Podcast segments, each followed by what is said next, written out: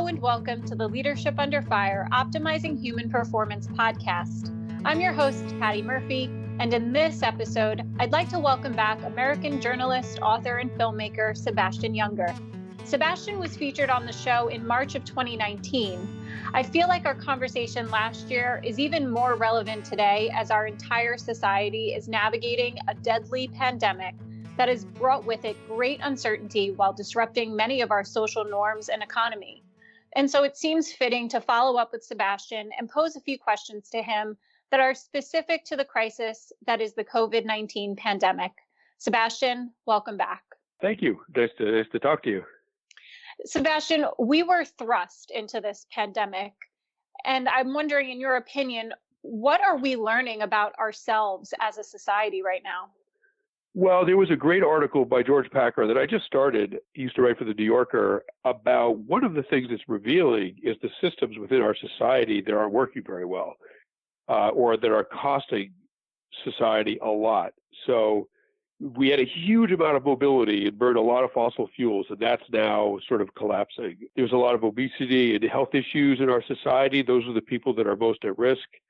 Um, obviously, we were a sort of physically unhealthy population. Uh, those people are now at risk, and that poor health is not evenly distributed. It's it's it's concentrated at the lower end of the economic spectrum. So then we get to talk about income disparity and all that.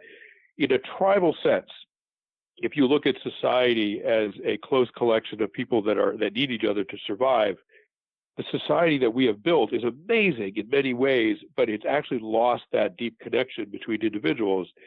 And I think one of the things that the disease is showing is where our society is sort of malfunctioning, but also where our resilience is. We there are first responders, medical personnel who are literally risking death like soldiers do to take care of other people they don't even know, and that is a supreme human value that you don't often get to see in this scale. So I would say the good the news is sort of good and bad. The human species is amazing modern society, which is amazing in many ways, also now we realize has these sort of Achilles heels that I think we're going to have to deal with. Right. And so, on that note, what does history and anthropology inform us about such events?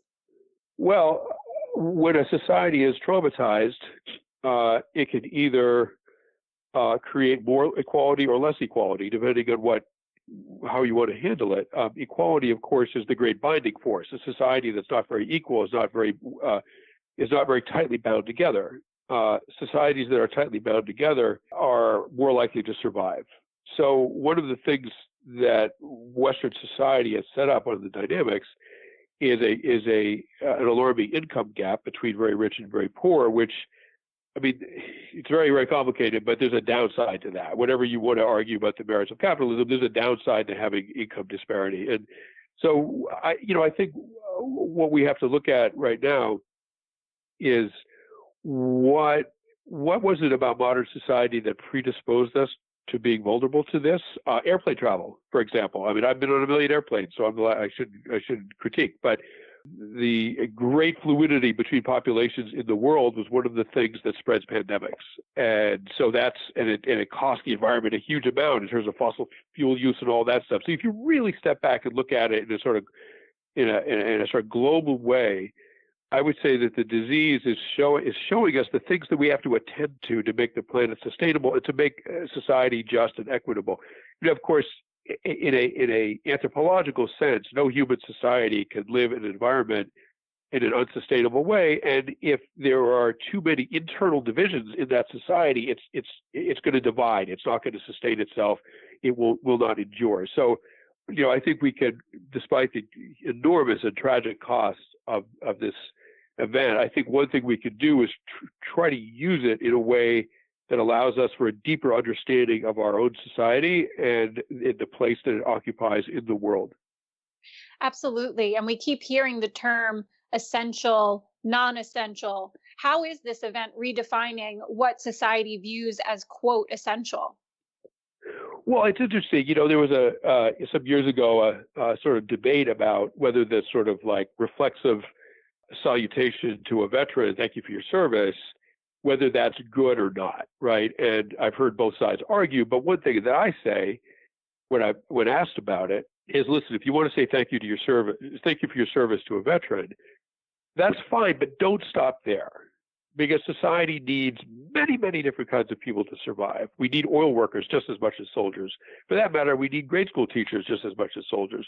We, we need doctors, right? We need everybody to function in their roles to keep society going. So one of one of the things that I think is is missing in our society is a real appreciation for the people that keep us all alive and healthy and well. And of course, right now the focus is on medical personnel uh, and first responders. And there may come a moment in our history where the focus will be on school teachers. I don't know. Um, there are people that are not necessary for survival. I would say certain forms of uh, of, of tra- uh, financial trading isn't it's isn't essential. Uh, race car drivers, you know, whatever. I mean, I like you know you can sort of pick them out, and it's not that those things shouldn't exist, but we have to understand there are groups of people we depend on, and they need to be honored. And any healthy tribal society would do that honoring reflexively. We have to sort of remember to do it because we live in such a complicated society that we're actually removed from the very things and the very people that keep us alive. Right. And lastly, as we begin to wrap up before we dive into the rebroadcasting of our previous episode, you brought up loss earlier, and I wanted to talk to you about that you know the disruption to our normal grieving processes wakes and funerals and the like what is the impact of that on individuals and our society at large uh, we're humans are are a social species we're social primates right and we we are greatly reassured by the presence of others uh, there's a very easy way to sort of prove this or test it try going camping in the woods by yourself and see how well you sleep at night. I mean, if you're asleep in the woods at night, you're very, very vulnerable, even to things. I mean, even to predators that aren't there, right? I mean, you know, the, the woods are basically safe now, but instinctively we don't know that. You sleep very, very poorly. If you go camping with a bunch of people, you sleep much better because you know that in the proximity of others you're safe. Well, that's true emotionally as well. When we gather for a wedding or a funeral or a graduation or even a birthday party, it reassures us and reconfirms our participation in the group of people around us, and that is inc- that that makes us feel incredibly good. So trying to do those things with social distancing and isolation, I mean, it's the lesson we should have learned from our iPhones. I mean, iPhones have really created distance between people. I mean, you see whole families at restaurants everyone looking down at their lap at their iPhone and not really engaging with each other. That's a really tragic cost to that new tech, amazing technology. Well, right now we're actually being deprived of the ability to be together, and I think in that we're maybe able to experience how valuable it is. So uh, those ceremonies are not going to have the emotional value that they would have, but hopefully this is limited. And hopefully this is not just the new way we live, but there'll be a vaccine. Eventually we could return to those to those experiences, but hopefully with a new knowledge of how incredibly valuable they are. And I, th- I hope one of the things that comes out of I don't I don't have an iPhone. I think they're not good for you. Basically, I have a flip phone. I try to keep that kind of communication at a minimum in my life. Um, and one of the things I hope that we come back to after this is has passed is a renewed understanding of how valuable it is, how essential and important it is to communicate one on one in the flesh directly with each other rather than having everything be mediated through a screen. I really appreciate that. Is there anything else you want to add today? Uh, you know, only that it's a, uh, I would say almost a kind of sacred duty to keep those around you safe and to keep your society well and safe and protected. And what that requires of each of us individually is now counterintuitive and very complicated and difficult to do. But I think if we keep in mind that we are not just living for ourselves, we are living for other people in society and we're living for future generations. If we can keep that in mind, it might help us do the things that are really hard to do. Uh, whatever your job, whether you're a fireman or a teacher or retired or whatever it is, we could all do something. Uh, and if you put it in that context of the whole society and the future generations, it might be a little bit easier. Sebastian, thank you for sharing that with us. Now let's revisit our conversation from early 2019. Thrilling and thought provoking are just two words to describe the work produced by our guest in this episode. Sebastian Junger is an American journalist, author, and filmmaker whose work demands contemplation regarding what history, science, and experience tells us about the ability to endure hardship and how to navigate our current cultural terrain. Junger's work includes the books Tribe and The Perfect Storm, as well as the Academy Award nominated film Restrepo, which he co directed with Tim Hetherington. Junger holds a degree in anthropology, has a propensity towards dangerous jobs, and has an admiration for the working man. I'm your host, Patty Murphy. Sebastian, it's a pleasure to have you on the Leadership Under Fire Optimizing Human Performance podcast. Thank you so much. we have a long list of things to get through today, and I want to dive right in, yeah. starting with your most recent book. The complete title is Tribe on Homecoming and Belonging, and it dissects the tribal connection that has been lost in our modern society and offers explanation for the high rate of veterans struggling to adapt to civilian life. Why did you want to write this book? I started working as a war reporter in the early 90s, and um, I was in Afghanistan in the 90s. 9 11 happened. Eventually, I wound up with American forces in combat, something early on I never thought that I would be doing as a journalist. Um, and uh, I was amazed at how hard the deployments were that I saw, but also how reluctant the guys were um, at the end of the day, how reluctant they were to come back to this country. I mean, of course, they wanted to. Their girlfriends were here, their their their families, etc. But but part of part of them, a significant part of them, actually was comfortable in these small outposts in Afghanistan with each other fighting. And these were very dangerous places and very a lot of hardship. And it didn't make sense unless you saw it through the prism of that people are much more comfortable in a close group with each other facing difficult situations than they are individually in a society that doesn't offer much in the way of hardship or challenge. And if you look at it like that, if you look at it in terms of our evolution as a species, which mostly happened in small groups, exactly like a platoon, if you look at it like that, suddenly it makes sense to miss combat. Suddenly it makes sense to not want to come home. And I, and while I was thinking about that, I remembered um, a, a uncle figure that I had sort of mentor figure early in my life, a guy named Ellis, who was half uh, Lakota Sioux, half Apache. And I remember him telling me that all throughout the history of this country along the frontier, um, this is how he phrased it. He said, white people were always running off to join us Indians, but we Indians never ran off to join the white people. And suddenly I thought of the American soldiers. I'm like, oh, right, of course. Everyone wants to go towards the tribal and away from the industrial, away from the modern. Uh, and so I thought that that merited a book because it's sort of a u- universal human truth, I think. There's so much to dissect from that response. And I want to go back so that we really appreciate all the experience that you've had and all the things that you've brought to the table, taking a moment to revisit your early life. Growing up, you were a cross country runner, and I've heard you say that running was at the core of your identity.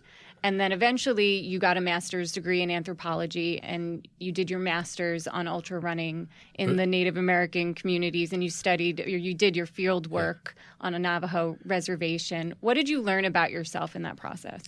I was just a BA, by the way. It wasn't a master's. I wasn't smart enough to quite climb that tree. I didn't do my homework that well. That's okay.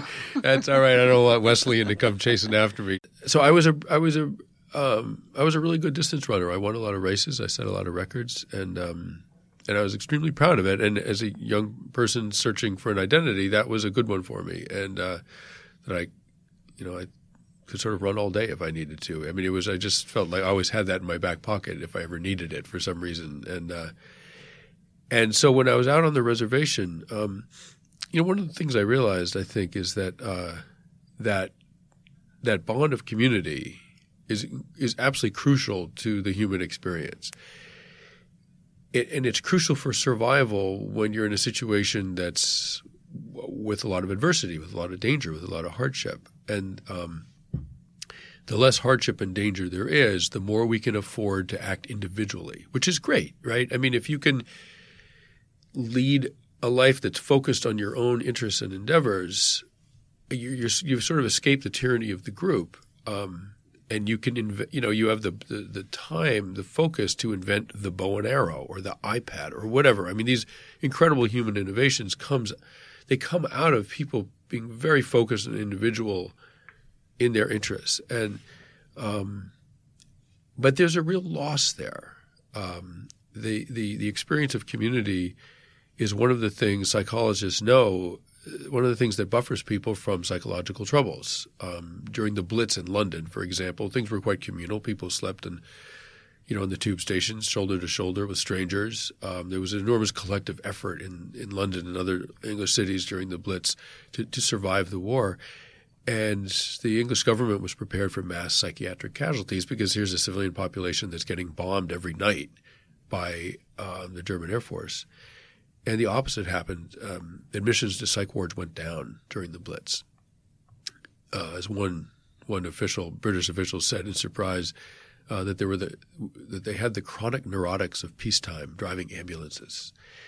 And what it seems to be is that if there's a crisis and you're part of a group, you're going to survive that. You're more likely to survive that crisis if you're part of a group, and the group needs everybody to pitch in uh, New York saw this after 9 11 as well, of course. And that participation allows the individual to forget himself or herself, allows the person to, to forget their own concerns, even their own neurotic concerns, and think about the welfare of the group. Um, their survival is more likely if they do that. Um, but it also alleviates some of the individual troubles that, that, that people have. And when you have a lot of safety and a lot of uh, luxury, even a lot of convenience, a lot of ease, it almost allows you this too much spare time to think about your own problems. And we see mental health deteriorate in those situations. The suicide rate goes up with affluence. The more affluent a country, the higher the suicide rate, the higher the depression rate, the higher the PTSD rate. It's counterintuitive, but it makes sense if you think about it. Speaking of stepping outside of safety, one of your first jobs included you working as a high climber for tree removal companies. What sort of risk was involved with that? Yeah, I was a climber for tree companies. I would go up uh, with a chainsaw on a line, um, and I'd set my line, and I'd be swinging around, taking limbs off, and take you know, topping the tree out and taking it down from the top down um, rigging limb, limbs that were too big to just drop. Um, so this is what was interesting about it. The risk was uh, there was no random risk. I realized that I would. I mean, you're just dealing with the laws of physics. If you're topping out a big white pine and you do the cut wrong, and the top 20 feet of the tree go the wrong way and come back on you and crush you, you did that. The tree didn't do it. The tree was just following the laws of physics and whatever the wind direction was and everything else. You made the cut wrong. And so all of the risk that I was taking was completely in my hands. I just had to not screw up. That's it, right? So it gave me this incredible presence of mind, this sort of sort of zen, live in the moment, make sure you know. Like I was completely in control of my own fate. That's not true on a fire. It's not tr- true when you're driving. It's not true in combat. There's a lot of random stuff that goes on, but uh, 80 feet up on a white pine when you're topping it out, it's on you, right? And so once I figured that out, I was just super careful, and I still got hurt. But I got hurt during a moment of carelessness. I, you know, I hit my leg with the chainsaw. The chainsaw didn't do that to me. I did that to me. What kind of injury did you sustain after that? I, I tore open the back of my leg, and and um, I could see my Achilles, but it was but it was intact. Mm-hmm. Uh, but I had an interesting anatomy lesson um, but I, you know, it didn't hurt. I mean, it hurt later. But you know, when you get injured, often, you, I, I, have heard about this. People, guys getting shot in combat. Like, um, the the chainsaw tore up the back of my leg, and I had to, and I was going to keep working. And then I, it was an intellectual process. I was like, no, something hit the back of my leg. The only thing down there was the chainsaw. I had to have been hit by the chainsaw. I better turn it off and check. Mm right? It was a completely abstract thing. And I've heard guys say that about getting hit. Like I knew I got hit, I just didn't feel anything. I had to look for the bullet wound. Like, um, so anyways, you know, it's just the body and the mind protecting itself. How do you think these early experiences then contributed to your ability to navigate uncertainty and um, complexity later in life?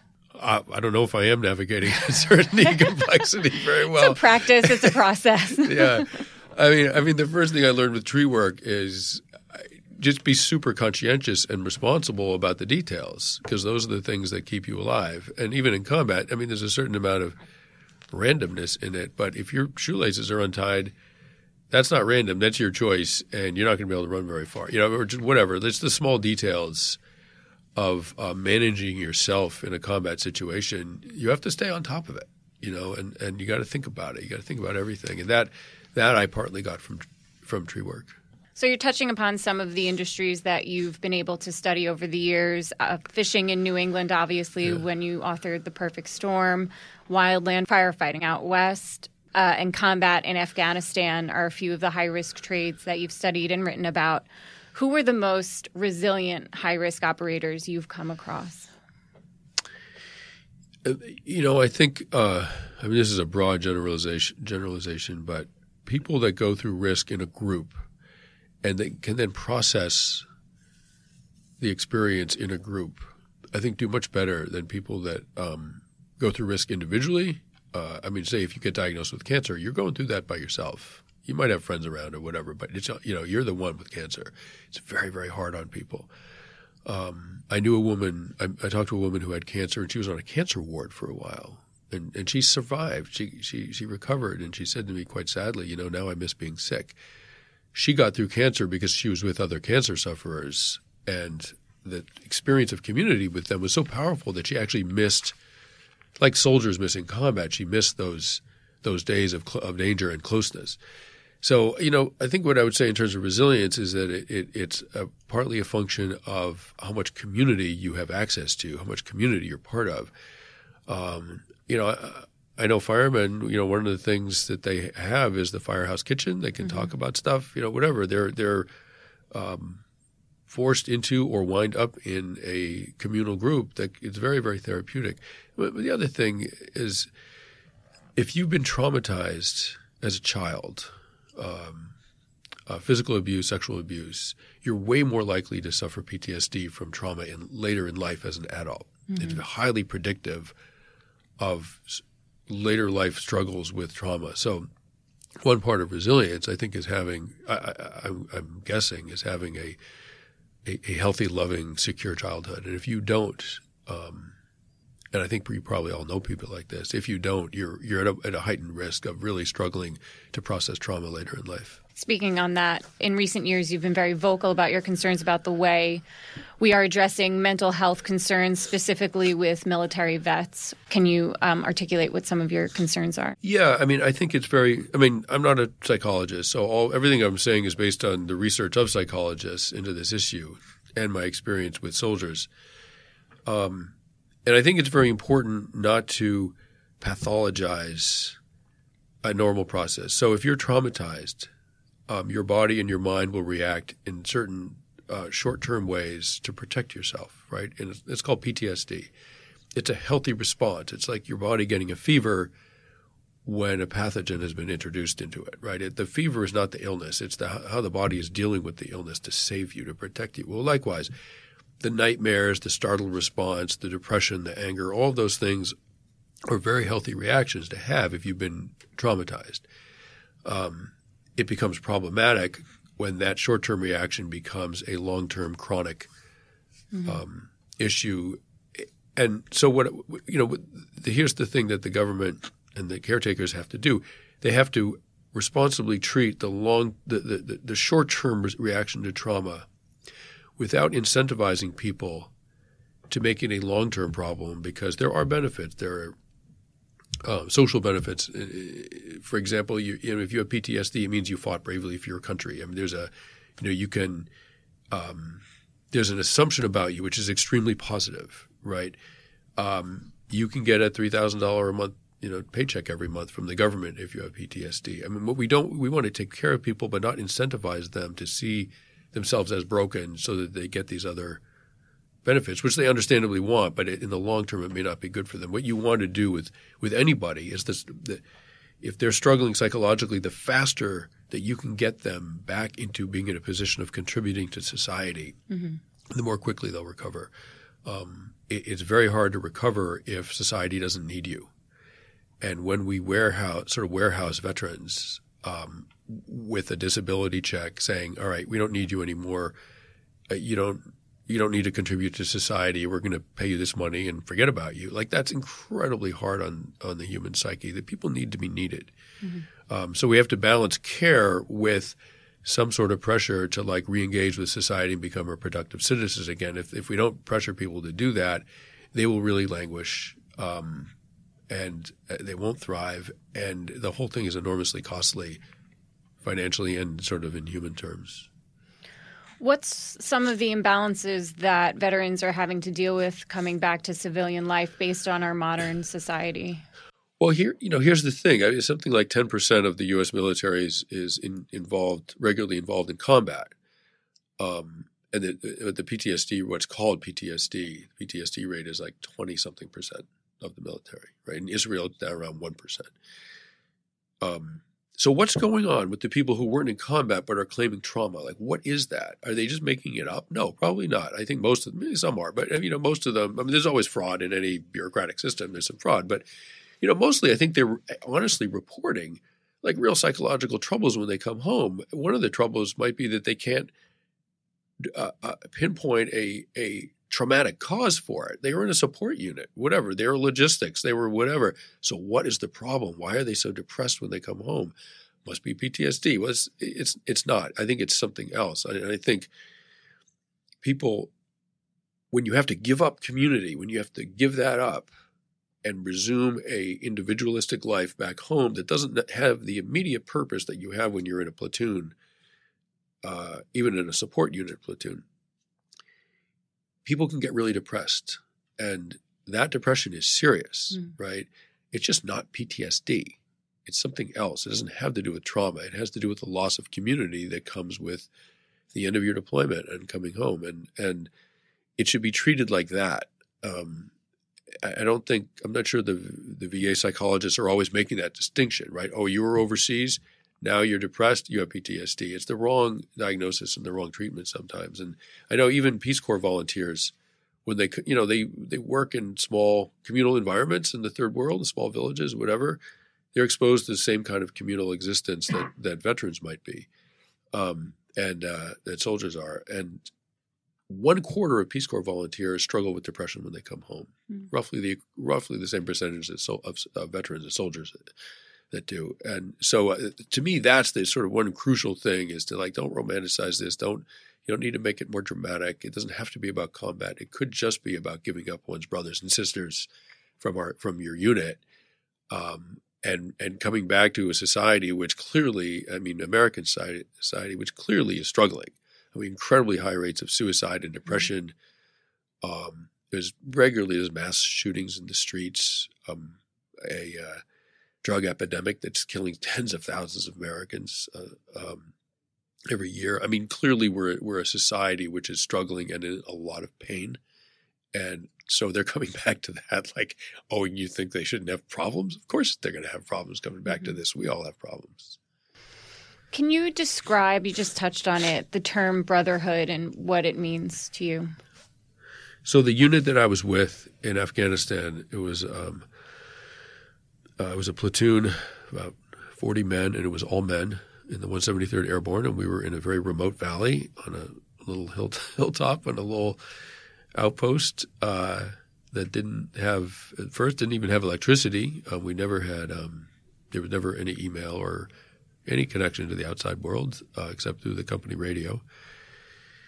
Um, and one guy at one point, the end, towards the end of the deployment, the guy and I was I was out there off and on for a year along with my colleague Tim Hetherington. So we covered a lot of the deployment, got to know the guys extremely well. We were in a lot of combat, and we were in a lot of everything. And one of the guys said to me once, he said, "You know, it's funny. There's guys in the platoon who straight up hate each other, but we'd all die for each other." And that made me realize the profound difference between friendship and brotherhood. So friendship, which is also a beautiful thing. Um, but what your your commitment to the other person is a function of how how much you like them. And if you don't like them very much, you have a very low commitment. If you like them a lot, you have a high commitment. With brotherhood, the connection, the commitment stems from the fact that you're all part of the same group. You're all part of the same group. So it's not dependent on how much you like that person. Thank God. Because if it were, the the ability of the platoon to function, particularly function in the sort of like blast furnace of combat, would be constantly varying. It would be constantly wobbling depending on who was upset with who, right? I mean, it can't be dependent on that. So what, what you have with brotherhood is this sort of institutionalized commitment. I don't know you very well. I don't necessarily like you, but you're my brother and I'll die for you if I need to and you will for me. And that and if we all feel that way about each other, regardless of our individual preferences, we'll all be safer.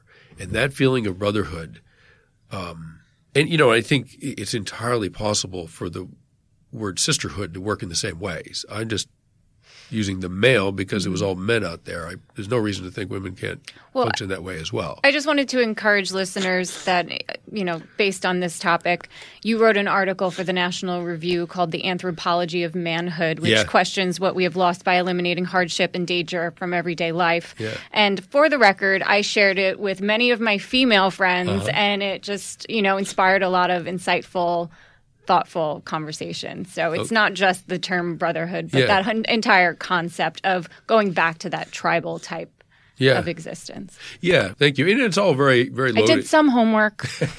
it's you know it's very low. I mean, all that gender stuff is very, very loaded, and and and it's hard. And it's you know it's politically delicate to talk about, but uh, you know obviously the the sexes are different, and in all of the mammal species, the sexes have different roles and are designed differently and have different capacities, different abilities, different deficits. But um, I think what happens, you know, I keep getting the question like, you know, can women engage in combat like, but yeah, of course they can. Like, I mean, but to do that, they would have to adopt what they would have to adopt the, the, the norms and the reactions and the sensibilities of a man in combat. I mean, there's men in combat have ad- have adapted to that environment very very well. So if a woman wants to be in combat, they have to adapt to the exact same thing and effectively function like a man in combat, mm-hmm. or they won't work out very well. And can they do that? Of course they can, or some can. Not you know, there's a lot of men can, who can't do that either. Uh, so, um, so at any rate, when I talk about brotherhood, that brotherhood, that commitment, that shared commitment, could very very easily include a woman or several women, or whatever. I mean, there's no no problem. Um, typically, human societies use men to do dangerous tasks that are outs that are that are outside of the group. Hunting, warfare, those are almost always male jobs. So when you when you when you talk about the kind of brotherhood that's required in those circumstances, those dangerous circumstances where everyone needs to be very, very deeply committed to each other, um, you were usually talking about men, and you usually end up using the term brotherhood, but it, it doesn't have to be. Mm-hmm. Listeners, I'd like to take a moment to share that the ebook Fire Psych Mental Toughness and the Valor Mindset on the Fire Ground is now available for purchase on the Leadership Under Fire website. Click shop in the menu in the top right corner of the page and secure your copy for just $15. For those who don't know, FirePsych introduces and advances mental performance concepts and skills using the Valor Mindset Framework. The central objective of FirePsych is to provide fire officers and firefighters with an improved understanding of human performance under operational stress while introducing concepts and skills that enhance physiological function, self and situational awareness, and tactical resilience. When originally published in 2014, it joined a lengthy list of books that sought to enhance fireground performance and safety. However, it was the first book to exclusively examine the mental aspects of fireground performance. Dr. Mike Asken and Eric Nurnberg wrote the book in Leadership Under Fire's formative years, and the book has served as a primer for human performance optimization efforts in the FDNY, the Milwaukee Fire Department, and several other fire rescue departments. I want to talk a little bit more about your success as a writer. Uh, what are some of the practices that you've used to enhance your work and, you know, maybe overcome any challenges? Uh, well, I read a lot. I never studied English or creative writing in, in high school or college, but um, I read a lot, a lot. I read a lot of really good writers, and I learned from them. I, I would take notes. I'd underline stuff. Why did I like that paragraph? Why did I not like that paragraph? Um, and I wrote a lot and I, I and I learned how to read my own work very very critically, and and if you're, you know, if if you're, it's very easy to slide into a kind of fatuousness, a kind of faux wisdom, uh, faux profundity with writing. I mean, you just have to be constantly on guard for your own your own instinct to sort of pose as to sort of pose with a persona as a writer. I mean, you have to be constantly riding yourself not to fake anything. Um, so I, I, you know, I just I read a lot, I wrote a lot. I tried to keep my eyes open to the world. Um, usually walk around with a notebook, pen to write in. You know, like I just write stuff down, things I overhear, things I think. Um, later in my life, there be, there came a choice that came to all of us, which is do you buy a smartphone, right? And I just didn't. I'm like, I'm not getting sucked into that thing. Like, it will take too much energy, too much of my creative bandwidth is going to go into doing a, the repetitive tasks of email and all that stuff while I'm walking around in the world. This mm is all like this is. I only get a few decades in this place, right? And I don't want to spend it inside a little machine. You know, I want to spend it in the world, looking around and absorbing it. And and um, I, I, don't think you can be a. I mean, this is a biased statement. Personally, I think I think it's very hard to be a effective, powerful writer if you are spending a significant part of your um, energy, your your waking life, looking at a screen. I just don't think it's possible. So then, how did you transition into filmmaking? I just I got a uh, I, I realized that there were situations that um, um, were moving too fast to take notes accurately. So I'd been in combat a little bit, and the notes that you take in combat are pretty much illegible, and you pre- feel pretty stupid writing things down while someone's shooting at you. It's just a no-win situation. So I thought, ah, oh, you don't need to be a cameraman to record this situation. Like, yeah, i will just I'll buy a video camera, and I'll when when things are moving too fast to write down, um, I'll videotape them, and that'll be how I'll take notes while things are moving really quickly. And uh, then when I decided to write a book about a, being with a platoon off and on for a year in Afghanistan, I thought, you know, if I'm going to spend that much time out there, I might as well shoot a lot of video. It'll help with my note taking, and maybe I can make a documentary film. Who knows? So, so the I you know I got a cam I, I got a camera and um, and just shot everything I could and and I mean that that's a very different topic from iPhones. I mean, it is yes, it's technology, but it's not the sort of um, immersive experience that an iPhone can be. Yeah, it just it was a platform to be a historical record for you. Yeah, I mean the like you know it's like soldiers had guns. I had a camera, and every time things, whatever, if anything interesting was going on, the camera was on, and I was absorbing it through the camera. Sometimes with my notebooks, but you know often. Um, uh, you know, I mean, there were different like a conversation at night, right? That's a that's a time to write things down in your notebook because the camera's not going to catch anything. Mm-hmm. Right, combat is a great situation for a camera. You know, I, I started to realize that there's if you're sitting quietly in a village and you want to convey to the reader what it feels like to be in Afghanistan, you might take your note out, your notebook out, and just sit there and look around and see what catches your eye. Try to describe that that house and that, that pretty little creek that runs through the village, you know, et cetera, et cetera. Some ways a notebook's better than a camera for something like that. So I tried to figure out what was best for each medium. Um, and, uh, but it's still none of that experience with the technology of cameras, which is amazing. Films are amazing. None of that made me want to buy a smartphone. What you're describing seems quite artistic because it's a creative process. And you recently closed your restaurant and bar, the Half King, here in New York due to increasing rents and financial demands on small business owners. Um, what and it was actually a place where a lot of creatives would come together. Yeah. What role does art play in society, in your opinion? Uh, it's a good question. Um, I'll try to be. I'll try. I'll try to give you some insight. Um, art's a different way of looking at the world, right? I mean, art. Uh, my mother's an artist; she's a painter, and I realized when I was young that I would want to look at if she made a painting of a tree. The painting of the tree was a lot more interesting than the tree, right?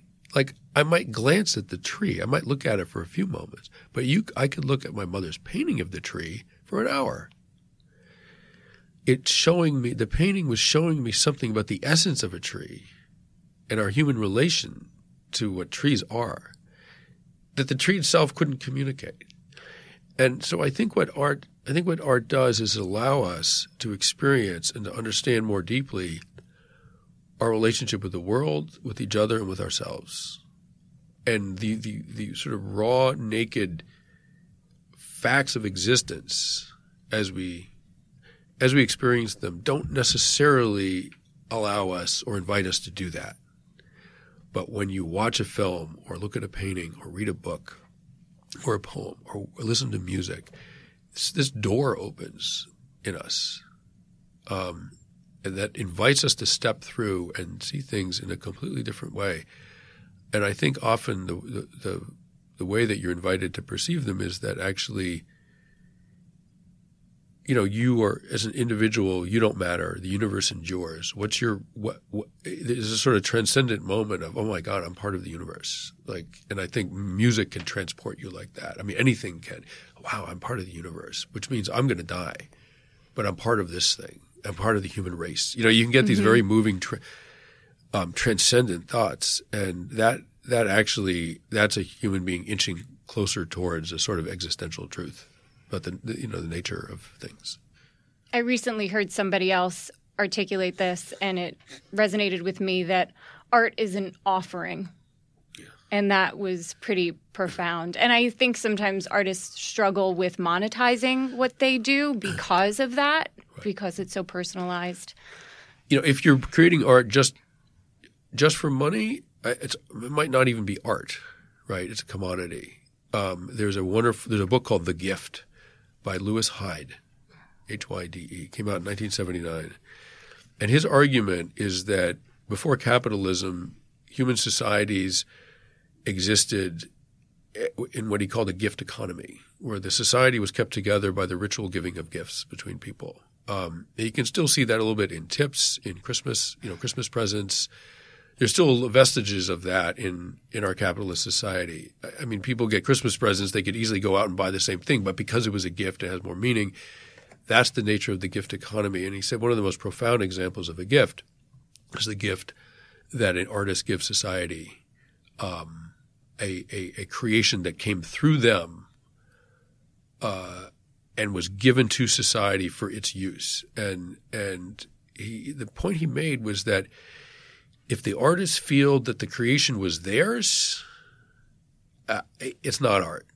The artist has to feel that it was that they're a medium for it, that they're a channel for it, that they were actually chosen to communicate something from a greater um, communicate something for the greater good that comes from beyond and is transmitted through them to society. And if you're not feeling it like that, you're really not engaged in art. And so I know as a writer, when I am writing something that is that feels profoundly true, it doesn't feel like it's coming out of me. It feels like someone's whispering it in my ear.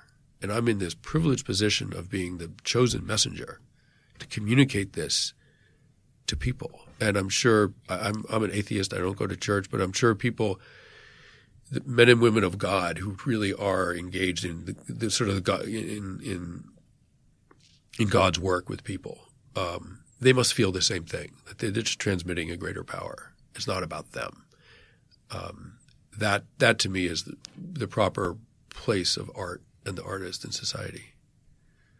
I did read a New York Times article, I believe it was the New York Times, about when you were writing The Perfect Storm. You were holed up in a cabin in a cold place and you only put the heat on after you were done writing a certain amount. Yeah. Is that true? You know, I read that? I was really broke. It was my parents. My parents had a summer house on Cape Cod that had no insulation, and it was a really, really cold winter back when we had lots of snow and all that before global warming ruined everything. and uh, it was a very cold winter, winter with a lot of snow, and and it had electric heating, which is really expensive. And I'm I'm you know I'm like environmentally conscious enough and frugal enough and stoic enough. that Like I'm not just going to run the heat so I heat all the time so I can be comfortable. I only need to be comfortable when I'm writing. So to turn the baseboard heating on the little restaurant, uh, the restaurant, the little um, bedroom that I that I'd sort of hold up in, um, I, to turn it on, I had to be working, and otherwise I slept in a ski cap and a sleeping bag, and the drinking water would freeze on my. I mean, literally, there was snow. There was snow in the house that I tramped in that just never melted. Mm. It was pretty cold in that house. That's wild. Yeah. but going back to your restaurant, are you concerned about working class America and some of the issues they have to deal with? Of course. Um, I, the income gap seems to be getting worse and worse in this country. Um, humans are naturally very egalitarian. I mean, our evolutionary roots have us surviving in groups of 30, 40, 50 people in a harsh environment.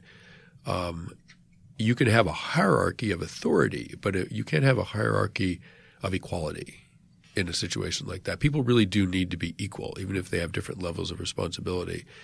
That's there's a lot of evidence, a lot of data that that's our evolutionary heritage. So in modern society, as you have when you have people have um, not just ten times as much money or hundred times as much money, but thousands and thousands of times as much money as other people, you're it's a very unstable situation. And so, um, I, I, yeah, I do worry about I do worry about the society and the working class. I mean, you know, as te- I mean, I'm not an expert in this, but as um, in New York City, as rents go up, small businesses struggle. I mean, we ran the Half King at zero profit for years, and we and we finally closed when money was coming out of our bank accounts to keep it afloat, and then we just had to pull the plug on it. But you know, there are 50 people who work there, mm-hmm. and they all lost their jobs um, when. And I, you know, I'm I've voted Democratic my whole life, and I always thought I've always believed that minimum wage, raising minimum wage is a good thing. And I never really believed the Republican concerns like you raise minimum wage, you lose jobs. I never believed that. I was like, oh, that's just a, that's an excuse. You know, like that, that was in my mind. That's what I thought. And then I watched, I watched it happen at my own restaurant. Minimum wage went up. We were faced with the prospect of closing our doors. In a last ditch measure, we fired half the kitchen. Mm. Half the kitchen staff. We had to do it to keep the place open. And suddenly I, I watched myself doing exactly what Republicans said happened when minimum wage goes up. So they're very, very complex questions, but it's not obvious. Um, it's not the, the, what's good for American people, what's good for the working class is extremely complicated. It's not obvious, and neither the left wing nor the right wing has all the answers. But I'm not even sure society is really looking for the right answers. I think we live in a society that maximizes profit for the elite, and um, and until we stop thinking that way, I think everyone's going to suffer. I'm going to leave that there and segue to another complex and complicated topic: fatherhood. Ah, yes. Congratulations, Thank you have you. a daughter, which a... you've welcomed later in life. I understand. Yeah, yeah. Um, that's right. I'm 57. I have a little two-year-old girl, um, and. Uh, I'm not even sure. I'm not even sure what to say about it, other than it's completely transformed my understanding of what it feels like to be alive. Yeah, it's incredible. Uh, just holding. I mean, it's just a, a, simple thing of holding her, carrying her. Um, you know, we carry her. We don't have a baby stroller or anything. We just we carry her everywhere in a sling, and mm. just doing that, like it's. I, I mean, I don't even have words to describe how good that feels, and uh, you know, I think we live in a society. Some societies are more physical more sort of touchy than others, and and, and I don't think we live in a very physically connected society. I don't think people touch each other very much. Uh, children sleep in their own bedrooms, and they, you know, whatever. Like the, there's a lot of separation, and I think it's very hard on people psychically. Um, we need human touch. I mean, mm. the more of it, the better. They, the one study that I read, this is in my book Tribe, um, in uh, small scale human hunter gatherer societies of the sort that sort of typify our evolutionary past, and in other primate social uh, primate species, uh, infant skin on skin contact between infants and parents is as high as 96% of the time. Hmm. And in the American suburb, it's as low as 16%. Um, if you if you take a baby chimpanzee and reduce their their skin on skin contact with their mother to 16% of the time, you can make them psychotic. It's really, really hard on people mm. uh, and on chimps. So, uh, you know, for me, that that touch, the human touch, is is maybe the most important thing for their first years of our lives, and and uh, and and the added benefit is that it makes the parent feel incredibly good as well. Mm. What are some other things that parents can do or values that they can instill in their children to help navigate society? Um, well, if you're a parent with young children, there's an amazing um, website called uh, Evolutionary Parenting.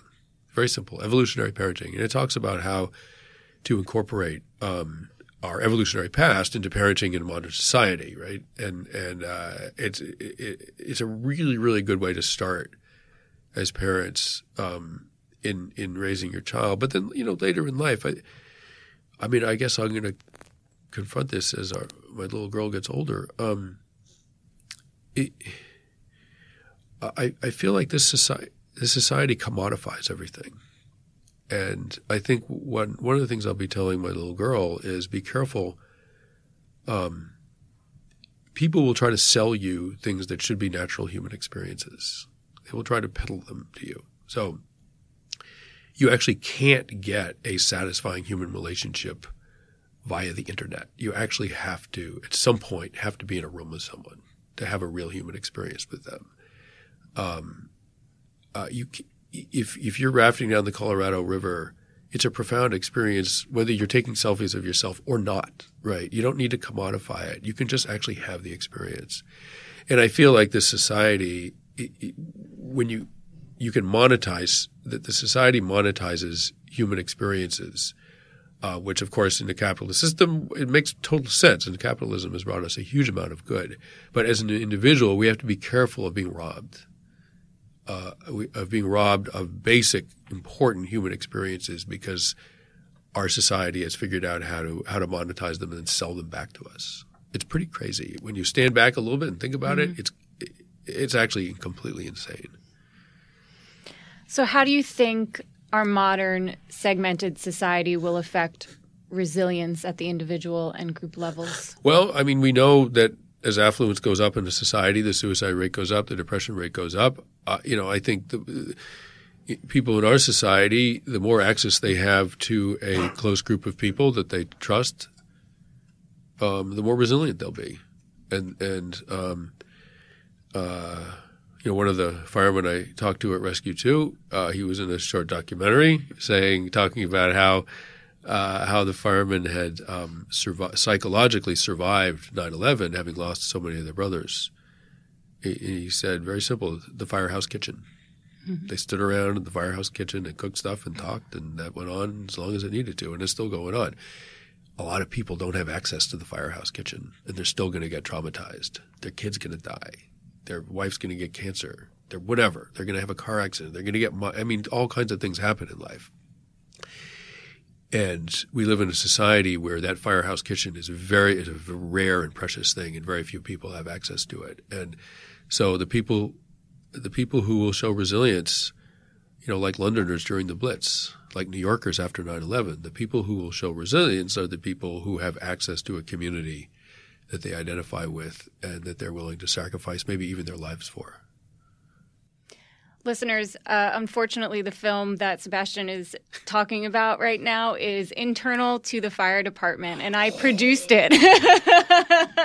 so Maybe one day we'll be able to share it, but right. um, I, oh. for for the time being, so we'll I hope I didn't re- reveal any secrets. Not at all. I don't okay. think so. But okay, I do want to share that if you want to learn more about Sebastian Junger, Junger, and the work that he's done, you can visit his website sebastianjunger.com. And if you want to explore more about the Leadership Under Fire endeavor, you can go to leadershipunderfire.com. So, Sebastian, thank you for taking the time to be here today and being so generous with your knowledge. I really enjoyed it. Thank you. Thank you for tuning into the episode. Please note that the 2020 Leadership Under Fire Leadership Development course is still on. The LDC will take place from September 27th to October 2nd, 2020, at the farm in Western Maryland. It consists of five days and evenings of dynamic instruction, discussion, and collaboration focused on tactical leadership. The Leadership Under Fire advisory team for the event includes LUF founder Jason Brezler, Captain Gabe and Jemmy of the Camden, New Jersey Fire Department, Lieutenant Danny Murphy of FDNY's Rescue Company 2, and more. The course also includes a staff ride of the Antietam battlefield and a fitness and recovery session with Dr. Belisa Vranich and Jimmy Lopez. Registration is limited, so act fast. Visit leadershipunderfire.com and click on the Events tab to register. If you want to learn more about previous LDC events, Tune into episode 21 Developing Mission Oriented Leaders with Eric Nuremberg. Support is provided in part by Conway Shield. Those who answer the call and risk it all for the safety and well being of others deserve someone willing to give their all in return. Conway Shield is built on the shoulders of three service legacies. Customizing the nation's very best firefighting shields has expanded to providing the most effective technology, tools, and training for today's fire and law leaders. Learn more at conwayshield.com. The Leadership Under Fire podcast provides a platform that helps to prepare performance leaders to navigate the moral, mental, emotional, intellectual, and physical rigors in high risk and ultra competitive settings by developing strength of mind, body, character, and critical thought. For more on this, visit leadershipunderfire.com.